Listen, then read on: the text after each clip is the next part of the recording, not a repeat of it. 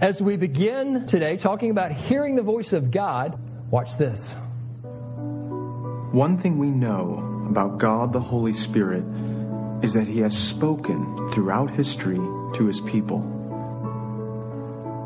In the scriptures, we read about Abraham, who received God's promises. We read about Moses, who encountered God on the mountaintop, and whose face, it was said, shone like gold. We read about the prophets and the apostles and the amazing connection they had with the Holy Spirit. But the question is, does the Holy Spirit speak to us today? As we go through our lives, working, building, resting, and then doing it all over again, does God have anything to say to us? And if the Holy Spirit speaks, why isn't it more obvious? Well, I have a lot of people ask me that. Why don't we more obviously hear the voice of God? And it's a question we're going to respond to this morning, and just how we tune our ears to hear the voice of God because the most important of all factors in your future is not your background, it's not your education, not what other people have to say about you, even your own opinion of yourself. Most important factor in your future is learning to hear the voice of God and distinguishing it from all the other voices in your life. Because if you were to tell a doctor that I'm hearing all these different voices in my head, it's going to be said you're schizophrenic and you're not able to focus on reality. You may have to be restrained or even detained. But there's somewhat the same thing, isn't there, in our hearing all these different voices in the world around us? It makes us spiritually schizophrenic, if you will, keeping us from focusing on our own spiritual reality and also keeping us restrained and detained from being the people that each of us was created to be. Because frankly, there are lots of voices out there calling to us in our lives. It's so easy for God's voice to be drowned out, not unlike this. Hey, sorry, but I'm raising the rent this month. Sorry, but I'm raising the rent this month. That report needs to be on my desk first thing Monday morning. First thing Monday morning. Mom, I'm moving in with Greg this week. Sorry. Mom, I'm moving in with Greg. Mrs. Johnson, your father's not doing well. Mrs. Johnson.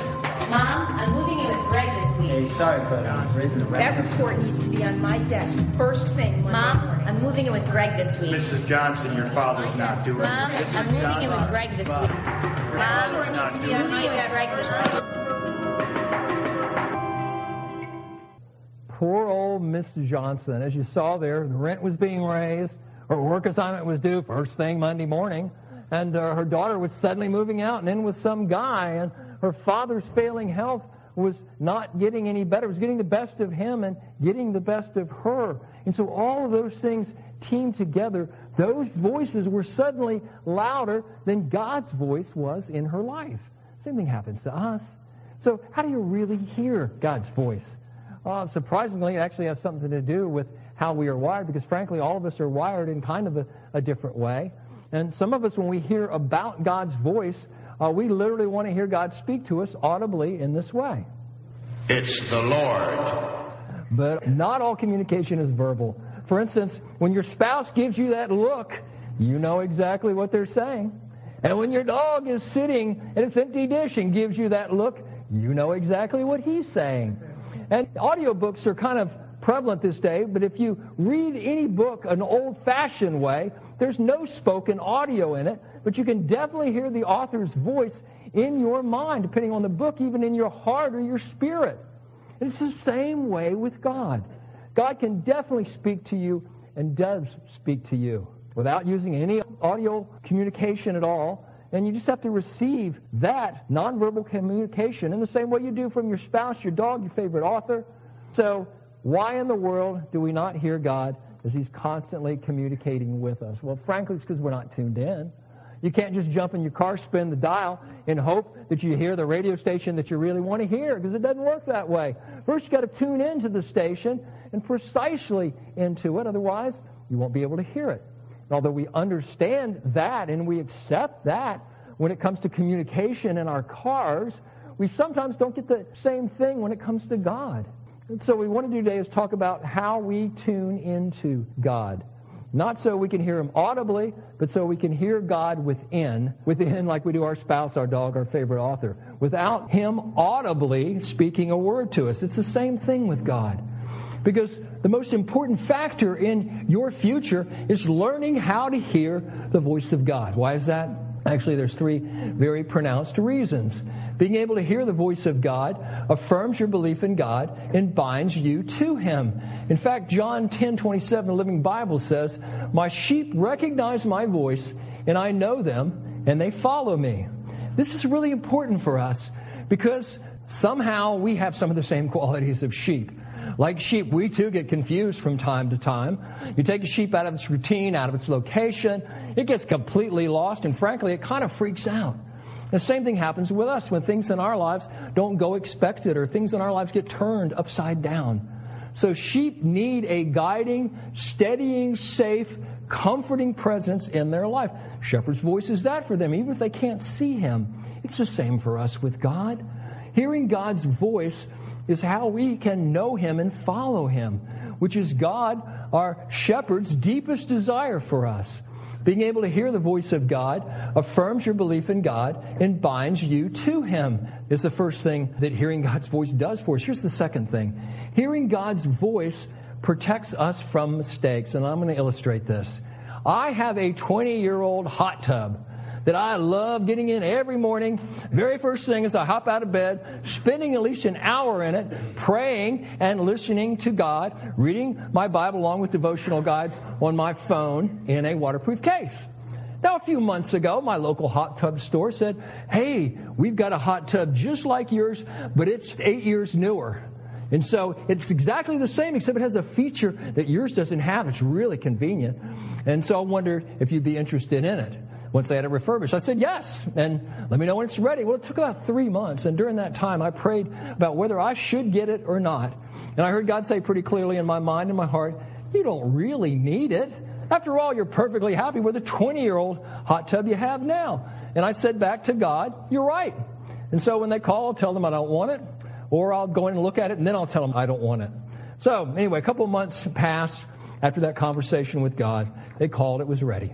So I went in, I looked at it, decided to try it out, which I did, and for some reason said, I'll take it, even though God told me I really didn't need it. So they delivered the newer hot tub. Next morning, I jump in it, turn on the jets. After a few minutes, I look at the dry place where I put my towel, my glasses, and my phone in the waterproof case. And that place was completely wet in the new tub. My towel was soaked. My phone was floating in its waterproof case. My glasses, they were completely gone. Well, I freaked out and grabbed my phone, and when I did, somehow I unlocked the waterproof case, thus getting it wet. My glasses I found in the filter system, but all the years of having a cell phone, I'd never ruined one. Why? Because I got a hot tub that God told me I didn't really need. So as a result, I got a new replacement phone. Painstakingly spent hours getting it all set up with all the stuff on it, just like I had it before. And guess what? The new replacement phone wouldn't charge properly, necessitating I had to get a second replacement phone, having to go through all those hours of setting that one up over again. So you see, God tried to protect me from making that mistake and going through all that trouble, but sadly I turned a deaf ear. So the most important factor in your future is learning how to hear the voice of God, and not like in my case, but learning to heed the voice of God. Because, firstly, it affirms your belief in God, and secondly, hearing God's voice, it protects you from all kinds of mistakes. And thirdly, hearing God's voice is key to having a fulfilling and a productive life. For me, hearing God's voice in that way came through the words of a pastor affirming me as a volunteer director of a youth ministry, asking if I might like to lead such a ministry part time, or maybe in the future, perhaps full time. And that directly led me into ministry and gave me a much more fulfilled and productive life than I had ever mapped out for myself. And more recently, and closer to home, right here, our church leaders heard God's voice in guiding us from being a financially unfulfilled and failing small church into our productive reaching out, helping hands ministry. It goes beyond our church to service others. And in that time, since we've been doing this, we've served over 10,000 people beyond our church. Thus, hearing God's voice is key to having the most fulfilling and the most productive life that you can have in ways that you could never see coming. So, how do we in our future tune in to hear God's voice? Well, you start with a humble and a submissive heart. What does that mean? Well, the first thing you do is you surrender. And I know what you're thinking. Some of you are going, gee, Bill, I was really into this until you got to that surrender part. Uh, because we view surrender as having to give up, being captured by an enemy, chained up and restrained. But surrender before God with a humble, submissive heart means just the opposite. Surrender before God doesn't chain you up and restrain you. Instead, it frees you up in some rather amazing and beforehand unforeseen ways. Remember that. Surrender before God doesn't chain you up or restrain you. Instead, it frees you in some rather amazing unseen ways. Let me show you how in the life of Moses. And this happens as he approaches the burning bush in Exodus 3rd chapter, verses 3 through 5 in the NIV. So Moses thought, I will go over and see the strange sight. Why the bush does not burn up. When the Lord saw that he had gone over to look, God called to him from within the bush. Moses, Moses. And Moses said, Here I am. Do not come any closer. God said, Take off your sandals, for the place where you are are standing in holy ground. And so Moses right there could have said, Hey, I'm not buying into what you're selling, and could have gone along his merry way. And frankly, we do just that, don't we? When we fail to surrender to God, we keep our shoes on, we keep walking in the way that we've been walking. But Moses said, Okay, let me alter my walk here just a little bit, take off my shoes, and hear what you have to say. And so this happens next in Exodus 4 2 through 4 in the NIV. Then the Lord said to him, What is in your hand? A staff, he replied. And the Lord said, Throw it on the ground. Moses threw it on the ground. It became a snake. He ran from it. And then the Lord said to him, Reach out your hand and take it by the tail.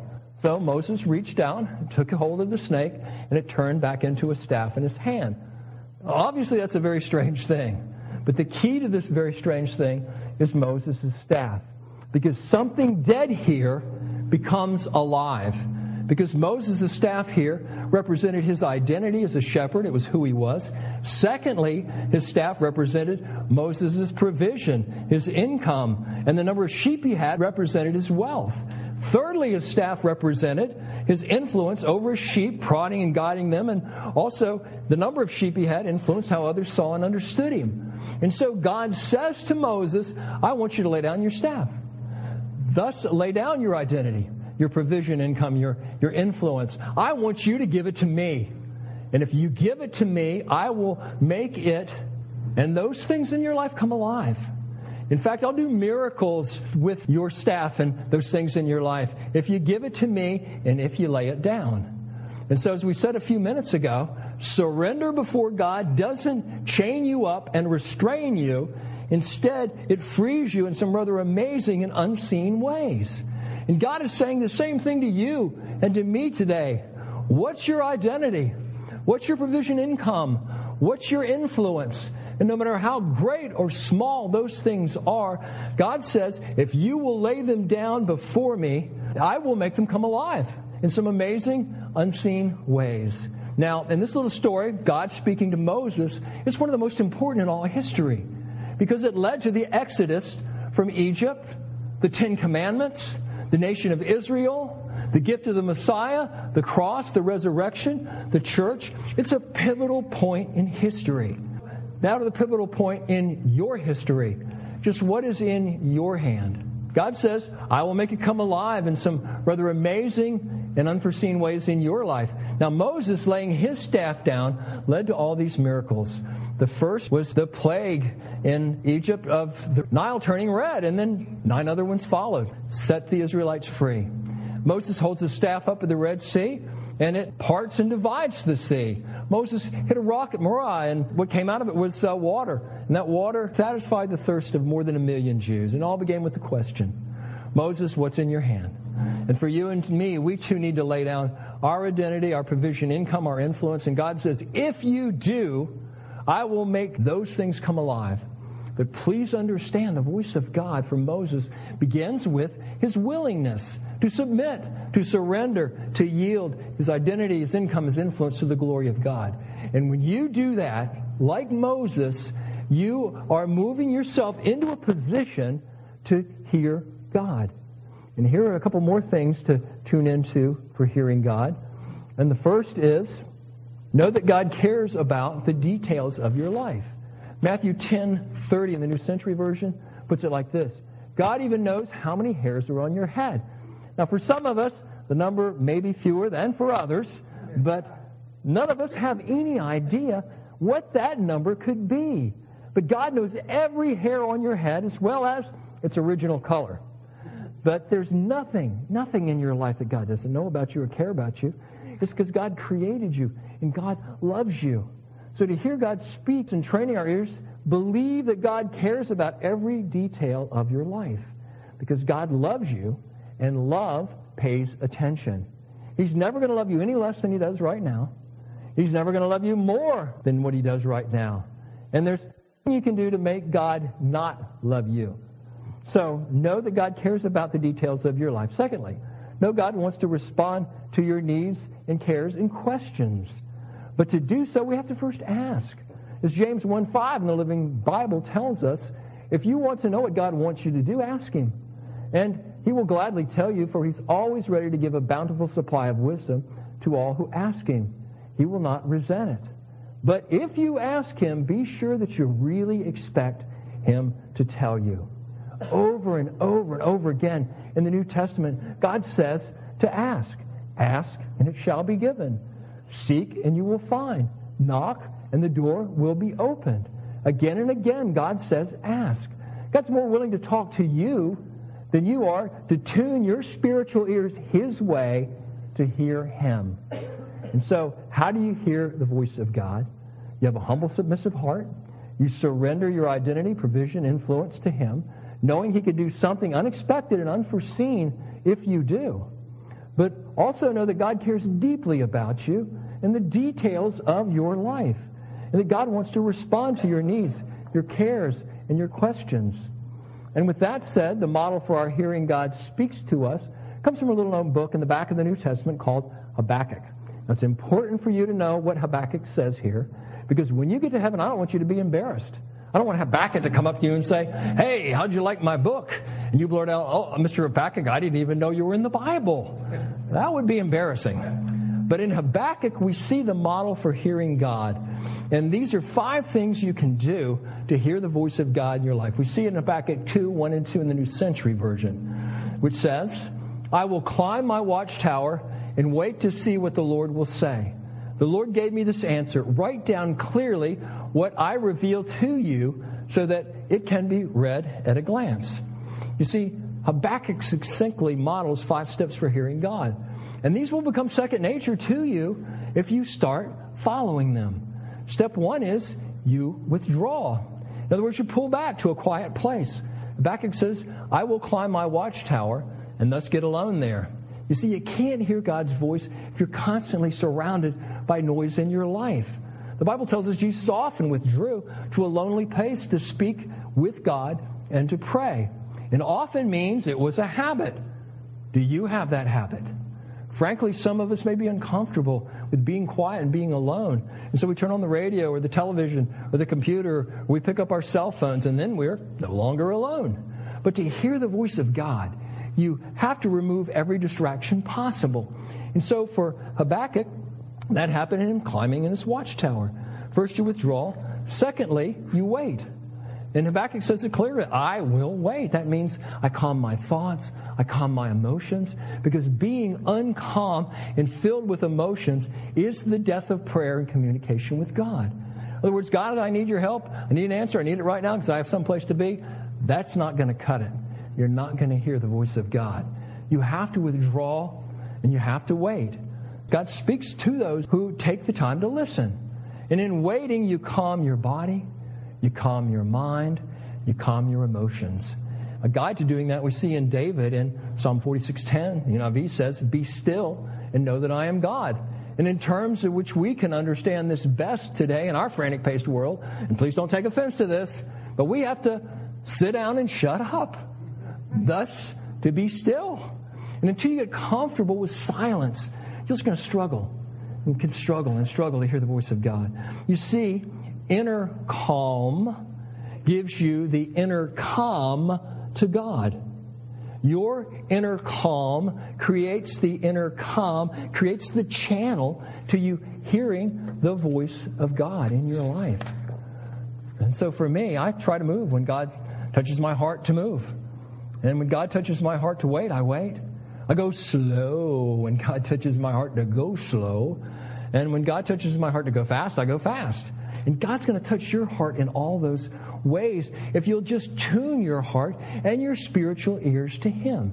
It's not that hard if you seek Him in this way. I know, too, some of us have trouble with this terminology thing, like hearing God speak. In fact, someone in our small group this week said, You know, I've never understood that. Why don't people just say, God touched my heart with that? Because that I understand. So please, as we're talking about this today, whether it's saying hearing God speak, hearing God's voice, or feeling God touch your heart, it's all the same thing. It's all about God communicating something very specific and very personal to you. So don't let terminology hang you up. And again, it's not hard once you learn how to do it. You withdraw, you wait in silence. You can't force it, it takes time. Thirdly, Habakkuk says, I will look to see what the Lord says. And for us, this means I will look to see what God says both in my heart and in His Word, the Bible. Sometimes when I withdraw and I don't hear God's voice come into my head or heart, so I'm just waiting there and waiting there on and on and on. And, and that's not really the way to go. At those times, stop waiting for a voice and start looking for a verse. I'm amazed at how often God speaks to me from His Word about the very thing that's on my heart and my mind. And often His Word is like a springboard which seems to open up that inner calm, that channel to hear God speak. So I withdraw to a quiet place. I wait, calming my thoughts and my emotions, and I look to see what God has to say in my heart and my word. Then, step four, I make a clear note of what insights I receive. In Habakkuk God says, write down clearly what you receive. And of course, you can do that quite literally. Write it down with pen and paper, and that's called journaling. Some people really like to do that. You journal your journey with God. While some of us prefer to make mental notes that we hold very dearly and that stick with us. I'm in the second category. When God speaks to me, I make a very, very strong mental note and I go over and over and over it again until it becomes naturally a part of me. And that's the fifth part of hearing the voice of God. You make a clear note of what God says to you. That is, Habakkuk said, it can be read at a glance. That is, it can be noticed in a moment. And then, like me, you go over and over and over it again until it becomes part of you. Now, the Christian music group Casting Crowns has a song that's titled Voice of Truth. It talks about choosing to listen and to believe the voice of God in your life and tuning your spiritual ears. Listen to the closing words of this song. And the voice of truth says this is for my glory out of all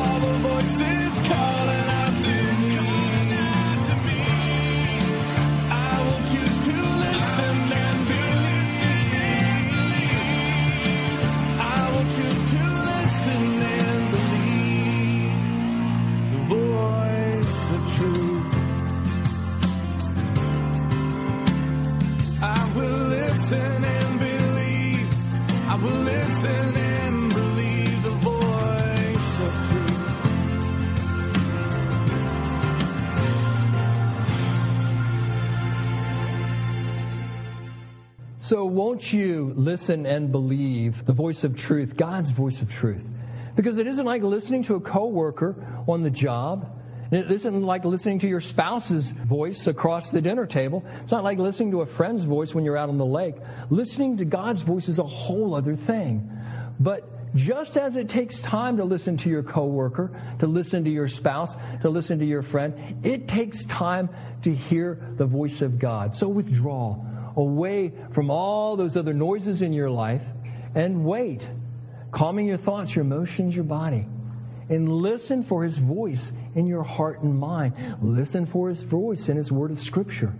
Take note what you hear God say, recording it very clearly in your mind or on paper, and then review what God says to you often until it becomes just naturally a part of you. And that's what it means to choose to listen and believe God's voice of truth in your life. Will you pray with me? Great God, we just thank you so much for your continued love for us, knowing every detail about our lives far beyond what we know about ourselves. And the fact that, Father, you do want to be in conversation with us about those things in our lives. And so, Father, we pray that you would help us to embrace what you've shown us this morning. That we would just decide that we're going to take some time every day, Father, but at least several times a week, Father, that we would just get alone, that we would wait and calm ourselves and our emotions, all those voices in our heads, so we would hear what you have to say to us in our hearts and our minds and also through your word, Father. And as we receive those things from you, Father, help us to record them on paper or in our minds so that we can go over and over and over and again, Father. So in that way, you can become a part of us. Thank you, Father, for your word. Thank you, Father, for the opportunity to know you more and to hear your voice as you speak it and as you communicate it to us in our lives. Again, we thank you for that in Jesus Christ, whose name we pray. Amen.